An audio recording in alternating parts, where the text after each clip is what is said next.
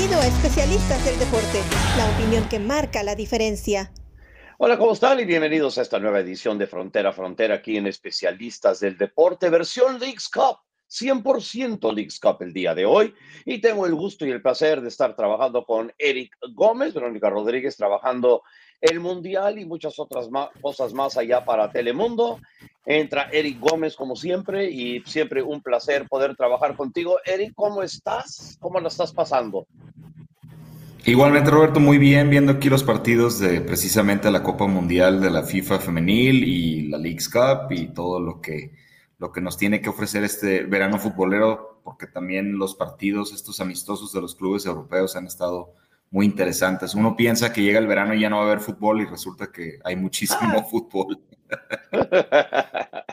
Más que de lo normal, al parecer, pero lo que está acaparando todo, la, todo el interés es Leagues Cup y no necesariamente por el torneo en sí, sino en gran parte por quienes están participando o quién está participando. Y no estoy hablando de un equipo, sino de un jugador, y es Leo Messi, que hizo su debut con Inter Miami y terminó fulminando al Cruz Azul dos goles a uno con un golazo allá en tiempo de compensación, con un extraordinario tiro libre. Y bueno, digo, se puso la celebración enorme. Uno de los goles en debut históricos de esta liga. No voy a decir que es el mejor de la historia de esta liga, porque el mejor debut que ha tenido un jugador internacional de talla grande en esta liga fue Zlatan Ibrahimovic con el LA Galaxy en ese enorme partido contra LAFC, donde anota dos goles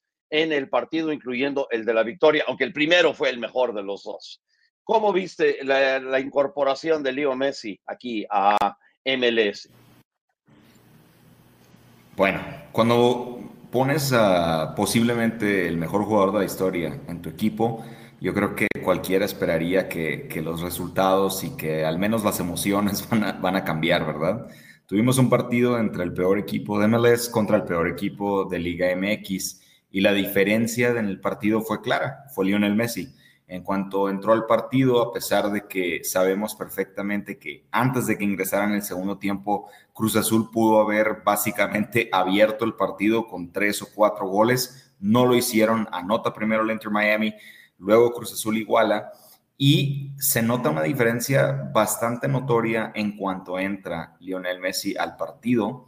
Y es impresionante pensar que no solamente Messi acaparó, digamos, el buen fútbol en este encuentro, sino que Sergio Busquets, su ex compañero en Barcelona, tuvo también un debut, para mi gusto, muy, muy, muy eh, excelente en lo que se refiere a su manejo de balón en el medio campo. Evidentemente no tiene las piernas que en algún momento tuvo cuando estaba en la Liga Española. No va a ser, digamos, ese, eh, en inglés la palabra es enforcer, ese, ese, esa persona que va... El duro de la película el policía. de la película que va a seguir a todos esos jugadores en medio campo, tratar de robar balones y redistribuir el balón, pero vaya que trae un nivel excelente. Y Messi de película, ¿no? Tiene ese, ese tiro libre al minuto 94, marca un golazo que todavía Messi con su humildad característica dice, bueno, el portero no llegó, pues sí, hermano, ¿dónde pusiste la pelota? un golazo. Y la verdad creo que esto, esto, esto pinta muy bien eh, eh, para el Inter Miami y para Leagues Cup y para MLS. A, mí la enorme diferencia cuando él entra es cómo abre espacios, el, toque de balón, la velocidad adecuada, la posición adecuada siempre, digo, no, no, no hay un toque malo ni mucho menos. Ah, había metido un gol José Martínez, pero salió siendo que estaba en fuera de lugar. Y hablando de Cruz Azul, desde, desde ese punto de vista, Cruz Azul no perdió ese partido en el gol de Messi. Cruz Azul perdió el partido por todas las oportunidades de gol que fallaron en la primera mitad. Digo, tuvieron por lo menos cuatro ocasiones grandes de gol y terminaron o tirando por un lado o regalando el balón o Drake Callender haciendo una parada extraordinaria. Y Callender, Drake Callender, el jugador este, que ha estado con la selección de Estados Unidos, ¿verdad? Más en entrenamientos que cualquier otra cosa porque no ha debutado, pero mostrando por qué eh, le están echando, le están echando el ojo y hasta antes de ese gol de Messi, probablemente Calendar hubiera sido el jugador del partido. Realmente estuvo extraordinario, pero también el Cruz Azul estuvo absolutamente fatal tirando a gol. Digo, es un desastre. Es un desastre y ya está empezando a crear dudas sobre la continuidad de Ricardo Ferretti al frente del equipo. Me parece que no es de más pensar que el Tuca Ferretti por primera vez en su carrera, estamos hablando de un técnico que ha dirigido en México durante los últimos 30 años y que su pasado también como jugador lo liga a México durante los últimos 40 años. Cuando uno piensa en el fútbol mexicano en esta última época, piensa en el Tuca Ferretti, es de los primeros nombres que viene en mente. Y por eso pensar que este equipo está en último lugar, con el plantel que tiene, con las inversiones que se hicieron, a pesar de que salieron líderes como el Cata Domínguez y Chuy Corona en la portería, es particularmente devastador, no, no tiene sentido. Entonces, el Cruz Azul tiene una oportunidad para seguir adelante, no solamente en esta competencia, pero para encontrar los males que se han hecho presentes en las primeras jornadas de la Liga MX, porque si no sucede, me parece que, repito, por primera vez en su carrera, estamos hablando de 30 años de director técnico, nunca han echado al Tuca Ferretti a medio torneo y es posible que suceda en esta ocasión. Yo no creo que sea una situación que sea totalmente su culpa. Él trajo jugadores, pero también le trajeron muchos jugadores y le impusieron jugadores. Entonces, no sé si, si sean realmente jugadores de la talla de un equipo que tiene que estar como siempre, compitiendo por las mejores posiciones dentro de la Liga MX. Pero también, digo, yo sé que hay mucha impaciencia en el fútbol mexicano, lo hemos hablado aquí mucho, pero se le tiene que dar tiempo, porque si hay alguien que puede arreglar una situación así, va a ser el Tuca Ferretti, sin duda. Mira, crearon muchas oportunidades, pero necesitan alguien que las pueda meter y por ahora no, el único gol que termina metiendo es de Uriel Antuna en un fallo defensivo de Miami, que por cierto, digo, no, no, no creo que haya un equipo que regale más oportunidades claras de gol que la defensiva de Miami. Kamal Miller no puede solo y parece que está jugando solo ahí porque él es muy buen defensa. Antuna anda muy bien también, ¿no? Y eso se, se, nota precisamente en el gol. Viene de una Copa Oro en donde mucha gente, incluyéndome a mí, lo criticaron porque es un jugador que parece generar 10 oportunidades de gol en un partido y solo uno o dos terminan en peligro, pero al menos terminan en peligro. Y Antuna nuevamente demostró que cuando está bien enchufado en un partido puede marcar diferencia. Aquí la cuestión es la siguiente, Roberto. Mencionas la impaciencia que existe dentro de Liga MX, sobre todo cuando se refiere a los técnicos. ¿Estás en lo correcto? Yo no considero Cruz Azul a un equipo grande del fútbol mexicano, pero sí es evidentemente uno de los cuatro más populares de todo el país. Un equipo como Cruz Azul no puede arrastrar la cobija de esa manera. Y nuevamente, a pesar de que trajeron a estos jugadores, sí se tomaron las decisiones en conjunto con el Tuca Ferretti. Estoy hablando de sacar a estos líderes que tenían, en el caso del Cata Domínguez, casi 20 años con la institución, de Chuy Corona también, desde que llegó de Tecos, o sea, estamos hablando de los últimos 15 años prácticamente, Chuy Corona defendiendo esa portería, ellos se van, llegan nuevos jugadores, se está tratando de cambiar la filosofía también del equipo y eso en parte es responsabilidad del Tuca Ferretti. Si las cosas no marchan bien, repito, para un equipo de la categoría de Cruz Azul, de la historia de Cruz Azul, pues quizás de manera eh, injusta vamos a ver que el que pague los platos rotos va a ser el Tuca Ferretti y me preguntaría yo si el Tuca Ferretti también ya en sus casi que 70 años de edad, si pensaría en, colgar los botines o buscar una última oportunidad. No lo estés retirando a 70, yo estoy llegando cerca a esa edad, no lo estés retirando, por favor. Tranquilo, tranquilo, tranquilo. Por favor. Como dijo la puente, ¿no? Como dijo La Puente, a mí no me pagan por correr, me pagan por, por pensar. Está bien, tienes toda la razón. Hablando de eso, bueno, vamos a, a, volver a hablar un poco de la situación de Inter Miami y de Leo Messi, ¿ok? A mí me sorprendió muchísimo que le dieran 40 minutos de juego a Leo Messi. Yo no esperaba que iba a jugar más o menos más de 20. Sabía que no iba a ser titular y la gente que estaba hablando que posiblemente titular, digo, no, no, o no entiende cómo es eh, cómo se entrena y cuántos entrenamientos se necesitan para luego poder correr 90 minutos o 70 si te terminan sacando, pero Messi nunca quiere salir de un partido. Messi llevaba menos de una semana entrenando. ¿ok? Entonces, no, no, podías exigirle que, que, iba a ser titular. Yo creía que entre 20 y 30 minutos iba a ser más o menos el máximo, pero termina jugando 40 y obviamente termina jugándolos muy bien. Y, digo, entra él, entra Joseph, entra Busquets, más o menos todos al mismo tiempo. Ahora, la cuestión va a ser con, con él, qué es lo que van a poder hacer contra Atlanta en el partido mañana, cuando estén jugando eh, otra vez. Esta vez va a ser de nuevo en Drive Pink Stadium, no va a ser en Mercedes-Benz Stadium, que tienes cancha artificial, entonces van a volver a jugar de local, porque por la cuestión de tabla de posiciones, todo esto ya se había sabido desde antemano dónde se iban a jugar los partidos, no, esto no es un favor especial que le estén haciendo a Miami. Entonces, ¿cómo ves la situación para Inter Miami en su próximo partido contra, contra Atlanta, que está haciendo su debut en esta competencia?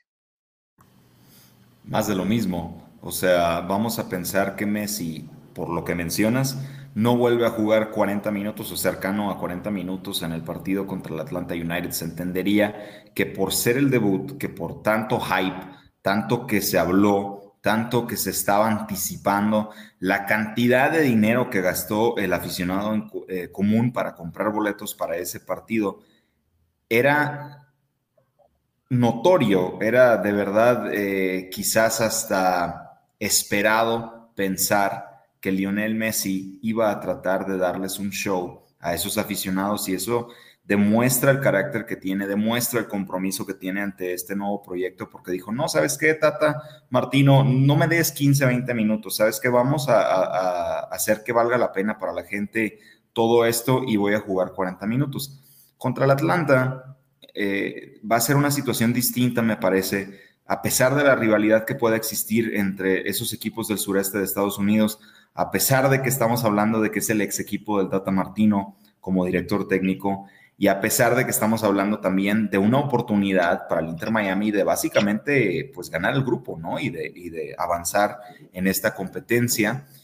Creo que en este partido sí va a ser un poco más... Eh, cuidadoso el Tata Martino con los minutos de Lionel Messi, que quizás veamos a Joseph Martínez ahora sí iniciar, porque eso sí sería lógico nuevamente, tener a este jugador que estuvo tantos años en Atlanta y que pueda existir ese, esa motivación extra, y que quizás Sergio Busquets también vea eh, una cantidad reducida de minutos. Es un partido distinto, es una situación distinta y creo que a pesar de que todos los partidos del Inter Miami van a estar con el escrutinio, con la lupa encima por Lionel Messi, no podemos esperar que en esta, en esta primera etapa que tiene con el equipo lo vayamos a ver en un incremento de minutos. Yo creo que más bien se va a medir partido a partido lo que pueda aportar Lionel Messi.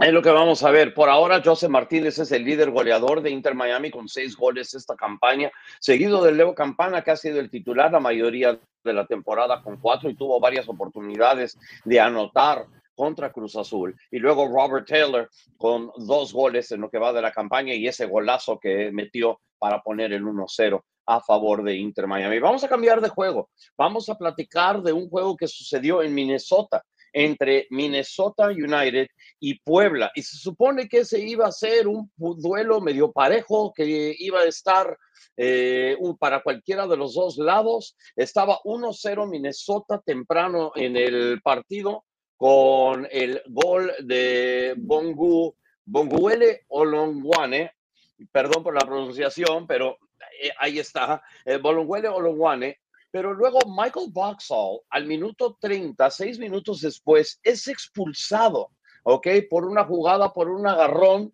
ahí en el área, comete esa falta y lo terminan expulsando una vez que van al bar. Y de ahí uno pensaría que Puebla iba a poder remontar, pero no, se fueron al descanso 1-0 y luego saliendo del descanso sale eh, otra vez Olonguane con un golazo. Y se está convirtiendo Olonguane, por cierto, en uno de los mejores eh, aleros derechos que, que, tiene esta liga. Y fue un verdadero golazo el que termina metiendo. Y luego Emanuel Reynoso con dos goles, incluyendo un tiro libre exquisito al ángulo desde el lado derecho cuando inexplicablemente Puebla pone un jugador en la barrera en un tiro libre desde, desde fuera del área, un poquito cargado a la derecha. Bebero Reynoso vio eso. Yo, no sé si viste la toma, se le empezó a caer la babita. Así, se le cae. Y cuando vio, les cambió la jugada y tiró directo y anotó. Terrible. 4-0 con 10 hombres por 60 minutos. ¿Cómo explicas esto del Puebla y de Minnesota?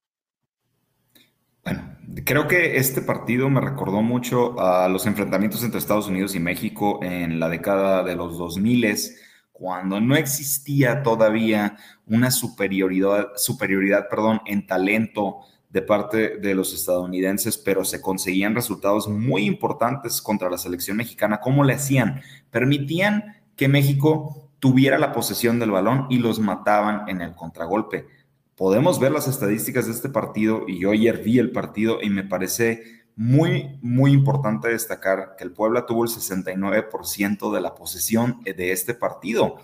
No generaban peligro, era una situación en donde constantemente topaban con pared y, es, esa situación de la cual hablamos muchas veces en el fútbol, en donde es posesión sin peligro. ¿Verdad? ¿De qué te sirve estar paseando el balón de un lado al otro si no encuentras la posibilidad de generar peligro contra tu rival? El Puebla disparó 14 veces a puerta, Minnesota solamente 13. Entonces, no estamos hablando de un partido en donde un equipo dominó totalmente al otro desde el punto de vista de tener el balón, de estar acechando la portería rival. Fue un partido bastante similar en ese aspecto o fue un partido bastante parejo en ese aspecto. Minnesota se vio obligado, por lo que mencionas la tarjeta roja al minuto 30, de básicamente echarse para atrás y buscar ofender mediante la velocidad y la precisión de esos jugadores ofensivos. Mencionaste a Manuel Reynoso. Este partido fue el show de Manuel Reynoso, dos goles y una asistencia. Eh, fue un jugador que no encontró rival sobre la cancha, no, nadie lo podía defender. Por algún motivo siempre estaba solo y cuando Minnesota recuperaba el balón en defensa, lo tenían de opción siempre. Esas desatenciones defensivas que demostró el Puebla no son producto, repito, de una mala gestión previa, de una mala estrategia o de una situación sencilla en donde un jugador o dos jugadores pierden la marca. Esto es una falta de comunicación masiva. No había nadie en esa banca que podía decir, oigan, ¿saben qué? Por favor, este jugador no me lo pierdan de vista. Ya nos vacunó, ya tiene una asistencia, ya marcó una vez, ya marcó dos veces. Después del segundo gol Reynoso, todavía existieron dos, tres oportunidades más en donde el Minnesota United pudo marcar el quinto. Entonces, sé que esto caló muy duro en la directiva del Puebla, que estaba buscando la continuidad en un proyecto que inició Nicolás Larcamón, que ahora ya no está, que está dirigiendo al León de nuestro gran productor Oz, con Eduardo Arce. Eduardo Arce fue parte del equipo del Larcamón, ahora se queda como director técnico del Puebla, pero tal parece ser, según lo que me contaron ayer, que en cuanto el equipo de la franja se regrese a México con o sin una Leagues Cup que pueda terminar ahorita en, este, en el grupo o que avancen, eh, Eduardo Arce se va a quedar sin trabajo. De hecho, la decisión se pudo haber tomado ayer en la noche de no ser por el hecho de que Arce y su cuerpo técnico comparten un contrato. Es decir, si echan a Arce, echan a todos y no hay nadie que se ocupe del partido en estos últimos partidos de grupo de Leagues Cup. Entonces, es bastante eh, importante para el Puebla pensar en cómo van a refrescar este proyecto, porque no solamente en Leagues Cup, en la Liga MX los resultados no se han dado para nada, a pesar de que al final del torneo pasado se vieron algunas cositas buenas. Bueno, han perdido jugadores, han intentado reforzar sus líneas y se ve que el equipo en este momento está perdido. A mí se me hace interesante la manera en que se termina jugando el juego. Obviamente, obligado Minnesota a echarse atrás por la expulsión, ¿verdad? E, e, esto es obligación, esto no, no fue una táctica general que creo que Adrian Heath quería emplear, pero le sale y le sale bien. Es tender una trampa normalmente cuando un equipo juega atrás. El aliciente es aquí, ten el balón, yo te lo doy, yo quiero que tú tengas el balón. Pero el chiste es que una vez que tengas el balón, quieren obviamente robarlo y poder contraatacar. Cuando uno termina viendo las estadísticas, tú mencionaste la posesión y yo, no, yo ya no menciono en mis transmisiones la posesión debido a esto, que hay equipos que quieren jugar atrás y que no quieren el balón, pero lo tuvo casi el 70% Puebla. Pero cuando uno ve, mencionaste los 14 tiros que tiene Puebla, bueno, Minnesota tuvo 13, ¿ok?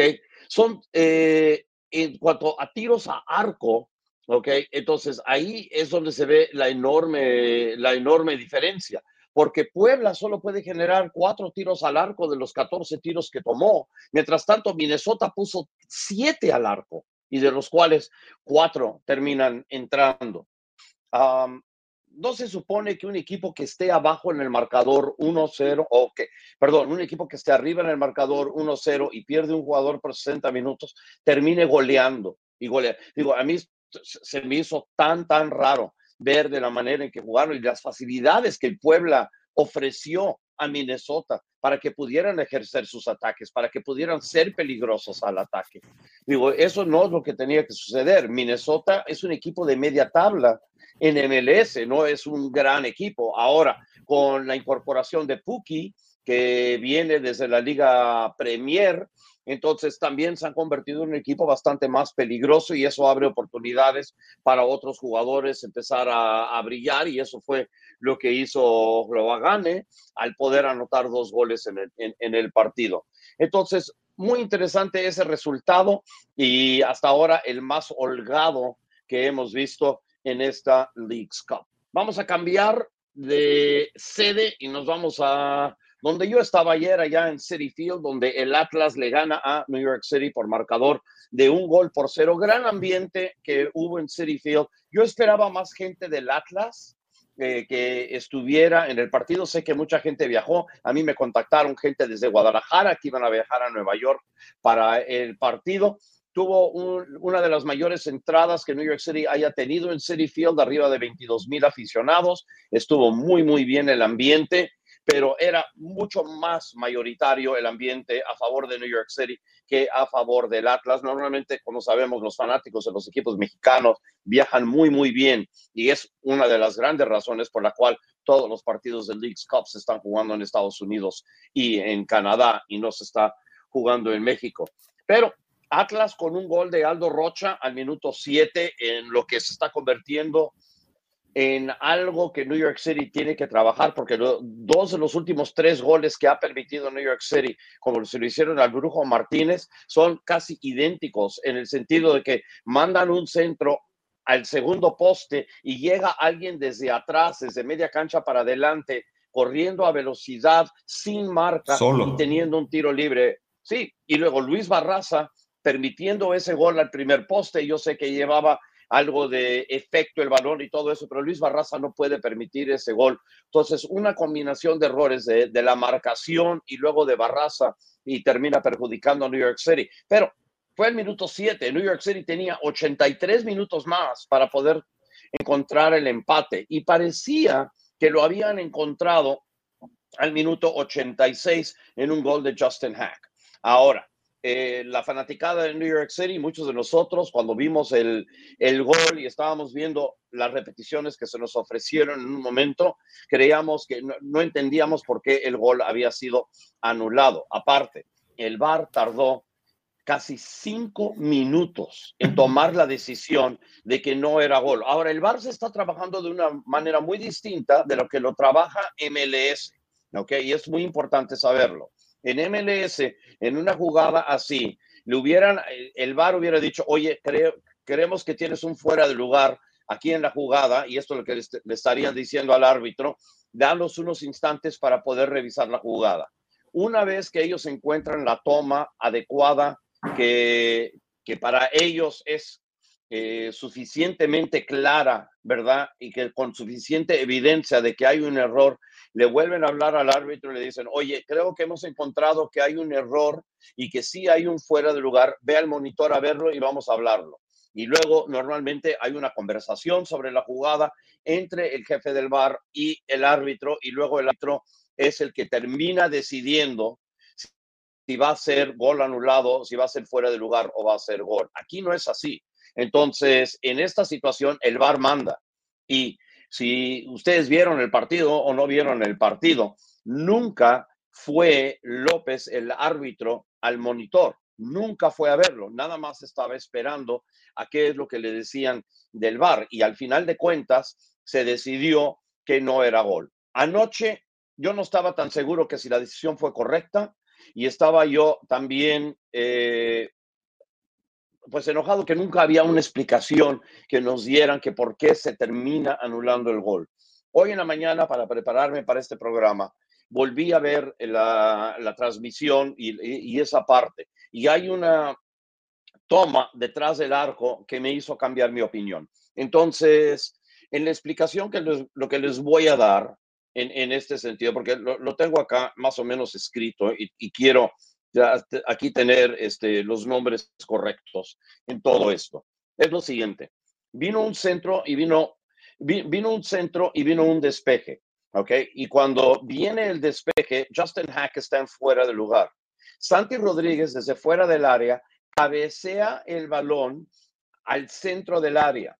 Entonces, por ahí, James Sand y Nervo del Atlas saltan por el balón. Cuando hay ese salto y hay ese contacto, Justin Hack regresa a una posición habilitada, a una posición correcta.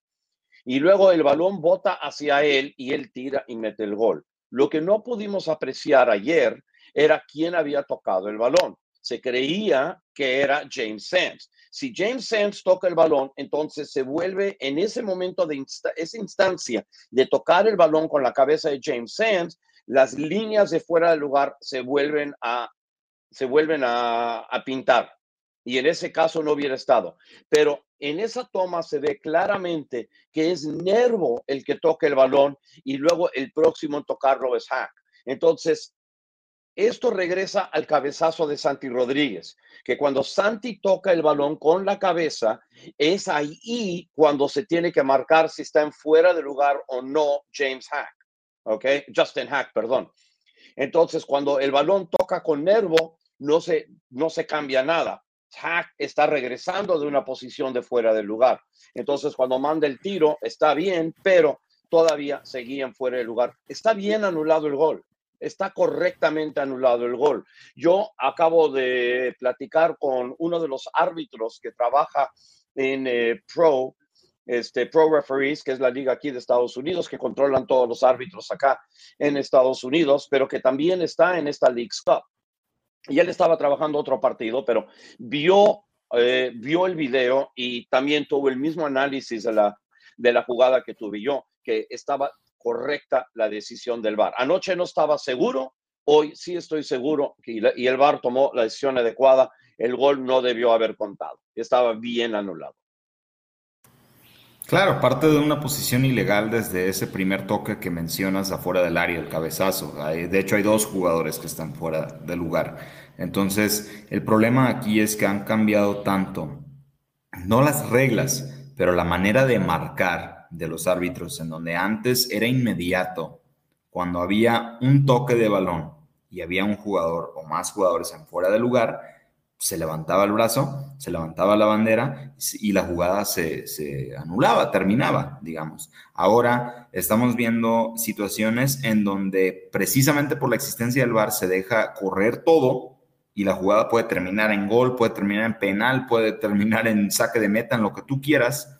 Y de todas maneras tenemos esa posibilidad de, entre comillas, volver en el tiempo para decir, sabes que esta jugada de hecho ni siquiera debió de haberse dado de esta manera porque existe esta, esta violación, este, eh, este fuera de lugar. Entonces, creo que también la evolución de las reglas y la manera de, de marcar hoy día causa este tipo de situaciones en donde el aficionado común e incluso el analista está totalmente desconcertado ante la situación y causa mucha confusión, a mi parecer, innecesaria, porque si tú pausas la jugada desde el cabezazo inicial, desde afuera del área, y te das cuenta que el jugador que termina marcando el gol o influyendo en el gol está en fuera de lugar, ya está, ya está, no hay controversia. El problema es precisamente que al dejar correr la jugada y que existe toda esta clase de manipulaciones y que si la tocó Nervo, que si la tocó Sands, pero entonces qué pasa y a ver qué, o sea, la jugada se tiene que detener en el momento en donde existe una posición ilegal y en donde existe una posible ventaja, repito, ilegal para el otro equipo. Eh, entiendo que al tener el VAR tenemos la posibilidad de rectificar esta clase de situaciones, pero a mi parecer muy personal, tenemos muchas ocasiones hoy día en el fútbol eh, moderno en donde incluso permitir que estas jugadas corran crean posibilidades también en que los jugadores incluso hasta se puedan lesionar o que puedan haber contactos innecesarios. Pero hay una cosa aquí, este, Erika, que es muy importante eh, enfatizar en este momento.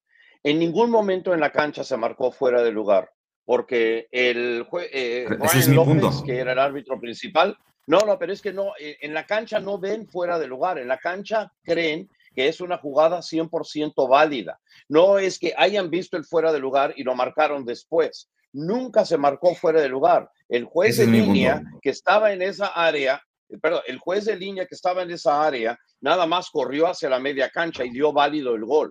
Y fue simplemente el VAR que se, que se metió después. ¿Qué es lo que tiene que hacer? Esa es su labor. El VAR revisa todas las jugadas de gol. Revisa este, fuera del lugar cuando se anotan jugadas. Pero en esta ocasión no fue que el árbitro o el juez de línea haya pitado o haya dicho, oye, estaba en fuera del lugar. No, no, ellos dijeron el gol era bueno. En la cancha el gol es 100% válido. Nunca dijeron en que ese, era, en ese momento, otra cosa más que gol. En ese momento está muy bien. El VAR intervino. Tenemos VAR, claro. El, el, el, VAR es el que rectifica. El problema, a lo que estoy aludiendo yo, es que en muchas ocasiones ya no es una cuestión de que el árbitro o el, el, árbitro asistente no haya visto la jugada, sino que ahora están entrenados básicamente para dejar correr la acción y si termina en gol, Piensa también que en ocasiones existe esta situación en donde sí ven que puede haber una falta, mano, fuera de lugar y no la marcan. ¿Por qué? Porque saben que está de respaldo el VAR.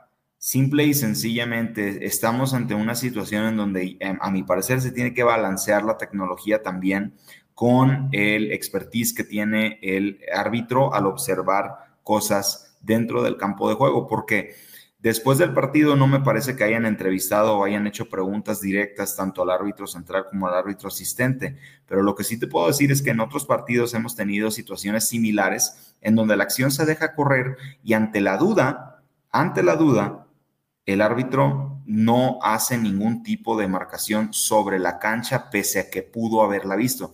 Aquí es precisamente porque la jugada, la jugada, perdón, es apretada antes nos quejábamos, antes del VAR, que esta clase de jugadas generalmente se terminaban de una manera prematura, ¿no? Se levantaba la bandera, se acababa la jugada y luego ves en el, en el, eh, en el replay que no había ningún tipo de fuera de lugar. Ahora es lo contrario, estamos dejando correr demasiado.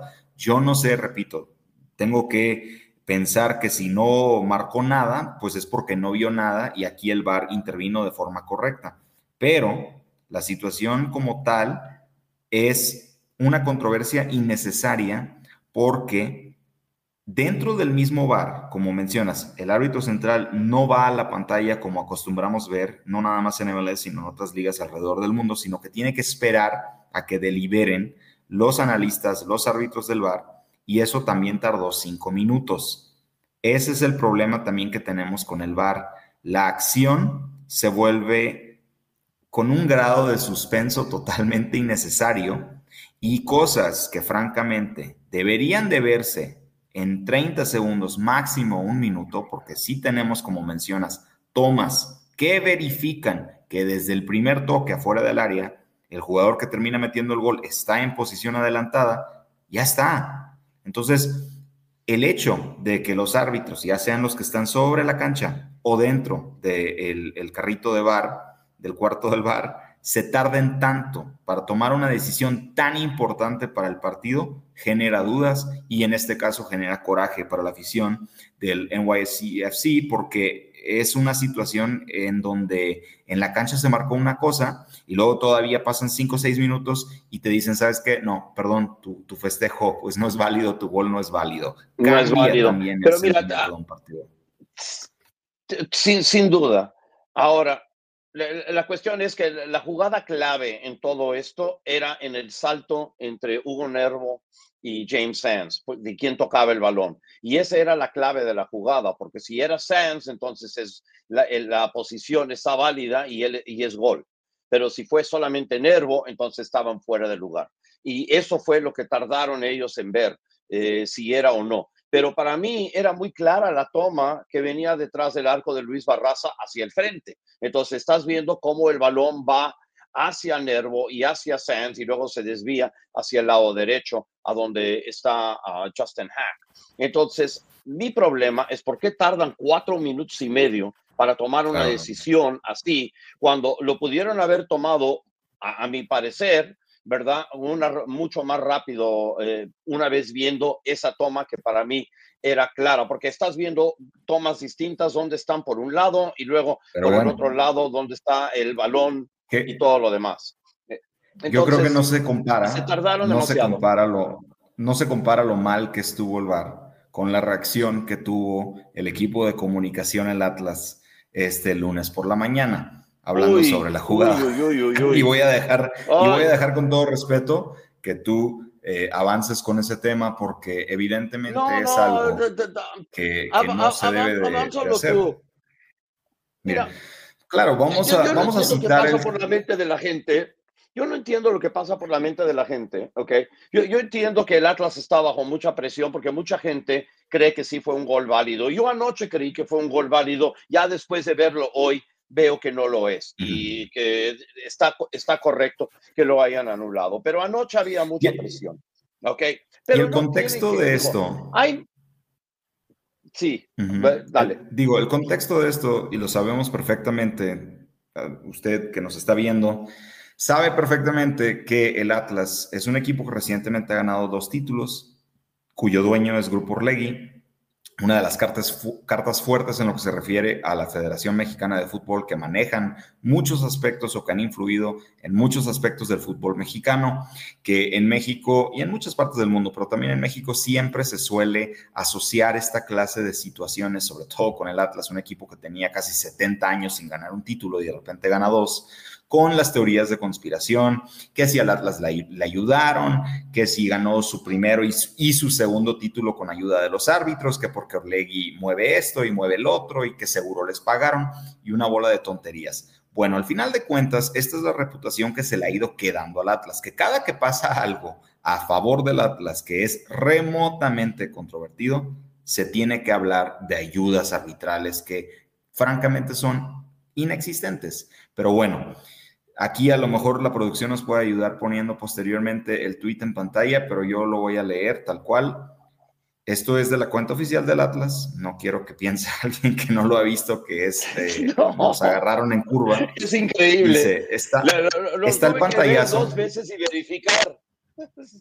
Está el pantallazo del de el, cabezazo inicial afuera del área, ¿ok? Que muestra que hay dos jugadores de, de New York City en offside. Y dice, esta toma es más clara que el agua el fuera de lugar sucede en la primera jugada. Es lo que estaba hablando yo, Roberto. Tú también mencionas la segunda jugada, pero pues creo que los dos estamos correctos ahí, ¿no? El tweet continúa. Es lamentable como influencers y gente de medios analistas, tanto influencers y analistas en comillas, manipulen generando ideas de supuestas ayudas, supuestas ayudas también en comillas.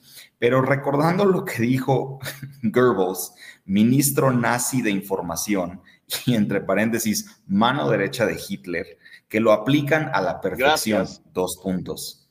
Miente, miente, miente, que algo quedará. Cuanto más grande sea una mentira, más gente la creerá. Dios mío, qué, bonito poema se aventó el, tercer Reich aquí, ¿no? O sea, dos cosas, dos cosas de esto. Primeramente, eh, ¿han escuchado de la ley de Godwin? La ley de Godwin eh, indica que cualquier discusión en Internet, entre más avanzada, eh, llega a un punto en donde indudablemente se menciona a Hitler. Nada más es algo curioso y que creo que todos que hemos estado en Internet podemos este, atestiguar que es, que es correcto. Y la segunda es una expresión en inglés que creo que no tiene una traducción exacta al español, pero la voy a decir, bringing a gun to a knife fight. O sea, traer una pistola a una pelea de cuchillos es elevar, intensificar una situación de manera totalmente innecesaria. Tienes tantas, tantas cosas, tanta gente a la cual puedes citar para hacer tu punto y decir, a nosotros no nos ayuda nadie, aquí está la toma, está bastante claro. Por favor, dejen de molestar con este tema de que el Atlas recibe ayudas por parte de los árbitros o esto o el otro. Ah, no, te vas directamente a citar a una de las personas más viles que ha existido no nada más en el siglo XX, sino en la historia de la humanidad. Y como si nada, estamos ahorita grabando cinco horas, casi cinco horas después de que este tweet fue publicado y el tweet sigue arriba. En México ahorita... Sí, es lo que estaba buscando. Eh, sí, o sea, cinco horas después. Ahorita estamos con eh, los trends en Twitter, las, y todavía estamos hablando de esto porque entre los trends está Goebbels, está nazis y está Tercer Reich. O sea, increíble. Esta es la conversación hoy día en millones de, personas lo han visto. Tres millones de personas ha tenido reacción. Tres millones de personas. Y, esto, ha tenido reacción de ambas partes de la, tarde, hora de, Nueva York, 12 del día, hora de México. Y, sí, y ya más de tres millones de, vistas. Y bueno, el 99.9% de los comentarios han sido, digo, de qué demonios está, están haciendo, pero en fin, y luego hay gente que lo apoya y dices, ay, ay, ay, ay, ¿en qué mundo estamos? ¿En qué mundo estamos viviendo? realmente mal por la cuenta oficial del Atlas, mal por ponerlo, entiendo el error, pésimo por dejarlo. Digo, digo, tanta gente está diciendo, oye, ¿cómo puede ser que esto todavía esté aquí y, ahí todavía sigue? Esto necesitaría que lo borraran y se disculparan y que bueno, quizás de otra manera tenemos que hacer, que, hacer entender que, que nadie nos está favoreciendo. Pero caray, ¿cómo puedes dejar esto arriba cuatro horas y pensar que está bien? ¿Y, qué es lo que está haciendo la Liga Mexicana? ¿Verdad? En, que alguien le esté hablando a por ley, digo, oye, Oye. Es que ese es el tema. Ese es el tema.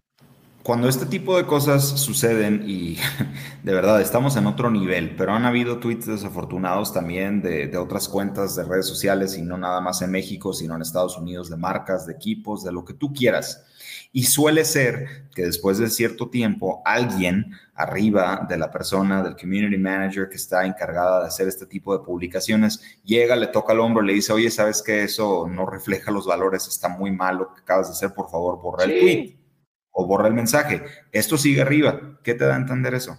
Que el mensaje es totalmente apoyado por alguien arriba. O, si no, que simplemente no ven redes sociales y no les, no, les importa. Digo, no, sé, no sé, pero probablemente me, voy más por lo tuyo que por lo mío en, en, ese sentido. Vaya, vamos a regresar a New York City un poquito. Monsef Bakrar hizo su debut para New York City, es el jugador que el, 9, el nuevo 9 que estaban esperando tuvo una muy buena oportunidad de gol y Camilo Vargas se lo encontró en los pies y, y, y no pudo anotar el en su debut, pero parece que hay algo ahí. Vamos a ver, dale más tiempo para ver qué es lo que puede hacer. New York City no puede encontrar la manera de ganar. El único partido que ha ganado desde el 22 de abril fue en Montreal, un gol por cero. Desde entonces, ocho empates, dos derrotas y esa, y esa victoria. Eh, algo tiene que cambiar. Sé que el equipo está buscando refuerzos, están buscando refuerzos. Ya encontraron un refuerzo para la defensiva este, que Burke Risa, que todavía no tiene sus papeles, entonces va a debutar, a ver si debuta o contra Toronto o si no en el próximo partido de New York City, que podría ser Minnesota, ya regresando a MLS, si es que no le ganan a Toronto el miércoles allá en, Red Bull Arena. Y, pero alguien tiene que levantar la mano por, por este equipo y realmente empezar a empujar más y a exigir más y que porque tienen demasiado talento como para tener esta seguidilla de resultados. Yo sé que han tenido quizás alguna mala suerte, que, perdieron ventajas en tiempo de compensación en Atlanta y lo mismo en, en, Columbus, que tenían partidos ganados que se los sacaron de la bolsa, pero alguien tiene que levantar la mano ahí que, y ser un poco, quizás con un poco más de fuerza para que llevar a este equipo, que es uno de los más jóvenes de toda la liga, e impulsarlos hacia adelante para convertir estos empates en victorias y convertir derrotas en empates. Todavía queda mucho tiempo en cuanto al, a la temporada, son 10 partidos los que quedan y solamente están cuatro puntos detrás este, de una posición de postemporada. ¿Qué más hay? Bueno, este, Taxi Funtas de DC United eh, haciendo otra vez insultos racistas y queda suspendido. Nigel Roberta hoy de DC United eh, fue, eh, lo dejaron regresar el equipo después de la investigación. No sabemos nada todavía de lo que va a pasar con Taxifuntas. Él es un jugador designado, no tan fácil de deshacerse de él, ni mucho menos, especialmente dentro de la liga. Y aparte, ¿quién demonios va, lo va a querer? Por más goles que metas, ¿ok? Cuando tienes un problema ya dos veces de racismo en una misma temporada, entonces ya es una situación muy, muy distinta. Y creo que DC United va a, tener que tomar cartas al asunto y deshacerse de él si es que sale siendo que lo que él dijo, eh, lo que supone que él dijo, sale siendo verídico. No, no sé qué piensa sobre la situación, pero eh, eso no se puede permitir. No, para nada. Estamos hablando precisamente de situaciones que están ocurriendo dentro del mundo de fútbol en donde se toman actitudes totalmente incorrectas. No estamos hablando de políticamente incorrectas, sino moralmente, culturalmente incorrectas no hay ningún jugador, a mi parecer, que debe de tener una, puerta abierta, sobre todo en una liga como MLS, si tiene esa clase de problemas. Y francamente me va a sorprender mucho si vemos que otro equipo dentro de la liga lo contrata. Yo creo que más bien eso ya está fuera de la cuestión. Van a buscar la manera de, que este jugador ya, ya no pise las canchas de la liga y que pues al final de cuentas eh, se, se olvide esta situación muy, muy, muy embarazosa para la liga, para el club y que, o sea, la presión de la afición y de los medios siempre va a estar ahí, sobre todo, repito, en MLS. Así que, pues, totalmente de acuerdo contigo. Entonces, anoche en, en, un partido entre dos equipos de MLS, Sporting Kansas City visitó a FC Cincinnati, que esta temporada ha sido el mejor equipo de la liga. Eh, Kansas City tenía una ventaja tempranera, parece que las cosas iban viento en popa, y luego Alan Pulido absolutamente pierde la cabeza con Gerson Mosquera, y en una entrada que es de falta, pero se, se levanta Pulido y le manda un sendo cabezazo, digo que es de miedo, digo, hay, hay videos en YouTube y en Twitter o X, como se llama ahora, y en redes sociales que, que muestran varios ángulos eh, distintos sobre la jugada y realmente es de miedo. Ahora, Alan Pulido está teniendo una campaña fabulosa, ya regresó eh, después de varios partidos que había arrancado la temporada, ya tiene 10 goles con Sporting Kansas City, se hablaba mucho de que lo, que lo, que lo quería Chivas, que posiblemente lo venda Sporting Kansas City porque si se queda toda la temporada lo dejan ir gratis y no quieren hacer eso y si no hay otro hay interés de otros equipos dentro de MLS ha estado fabuloso ha estado absolutamente fabuloso pulido pero lo que hizo anoche no tiene nombre. Claro y la tarjeta roja es más que merecida. Aquí lo, lo interesante lo curioso estamos tratando nuevamente el tema de las conspiraciones y de lo que pueda suceder con Alan Pulido en el futuro eh, se habla de, precisamente de que Chivas repiten ese interés por él a pesar de que ya se está hablando de una renegociación o de una extensión de contrato con Sporting Kansas City, que hay otros equipos, como mencionas, dentro de MLS que lo podrían contratar. Y el siguiente rival de Sporting Kansas City dentro de la League Cup, pues es Chivas. Chivas. Y no va a estar contra Chivas. Entonces, este, la especulación no se va a ir, porque al final de cuentas, Alan Pulido, como mencionas, después de su lesión, una lesión catastrófica que muchos jugadores no se recuperan de la manera que lo ha hecho Pulido, está en un nivel nuevamente muy bueno y que ahora esa situación eh, también habla muy mal del jugador porque la jugada es totalmente normal, van peleando por el balón Mosquera y él de repente en el piso, porque los dos caen buscando la pelota, Mosquera sí le da un empujón, pero la reacción que tiene Pulido es totalmente desmedida al empujón que le da Mosquera. O sea, al final de cuentas, creo que no hay nada que pueda justificar lo que hizo Alan Pulido. Aquí el, tema de la disciplinaria de la League's Cup, no sé cómo funcione, pero es muy probable que, lo termine expulsando por más de un partido, así que a ver si vemos a Se merece una expulsión. Competencia. Sí. Se merece una suspensión de por lo menos un partido más y no dos.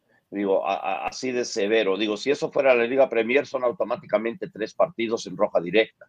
Entonces, eh, pero esa es la única liga, creo que, que hace eso. Pero Pulido, definitivamente. Pero ahora no es MLS el que está dando las sanciones, es el es Leagues Cup y no sé cómo lo vayan a manejar, pero definitivamente merece mínimo dos partidos de suspensión, uno por la roja, una extra, y si le dan tres no me enojo tampoco, porque es el tipo de jugada que dentro del fútbol o cualquier deporte simplemente no se puede permitir.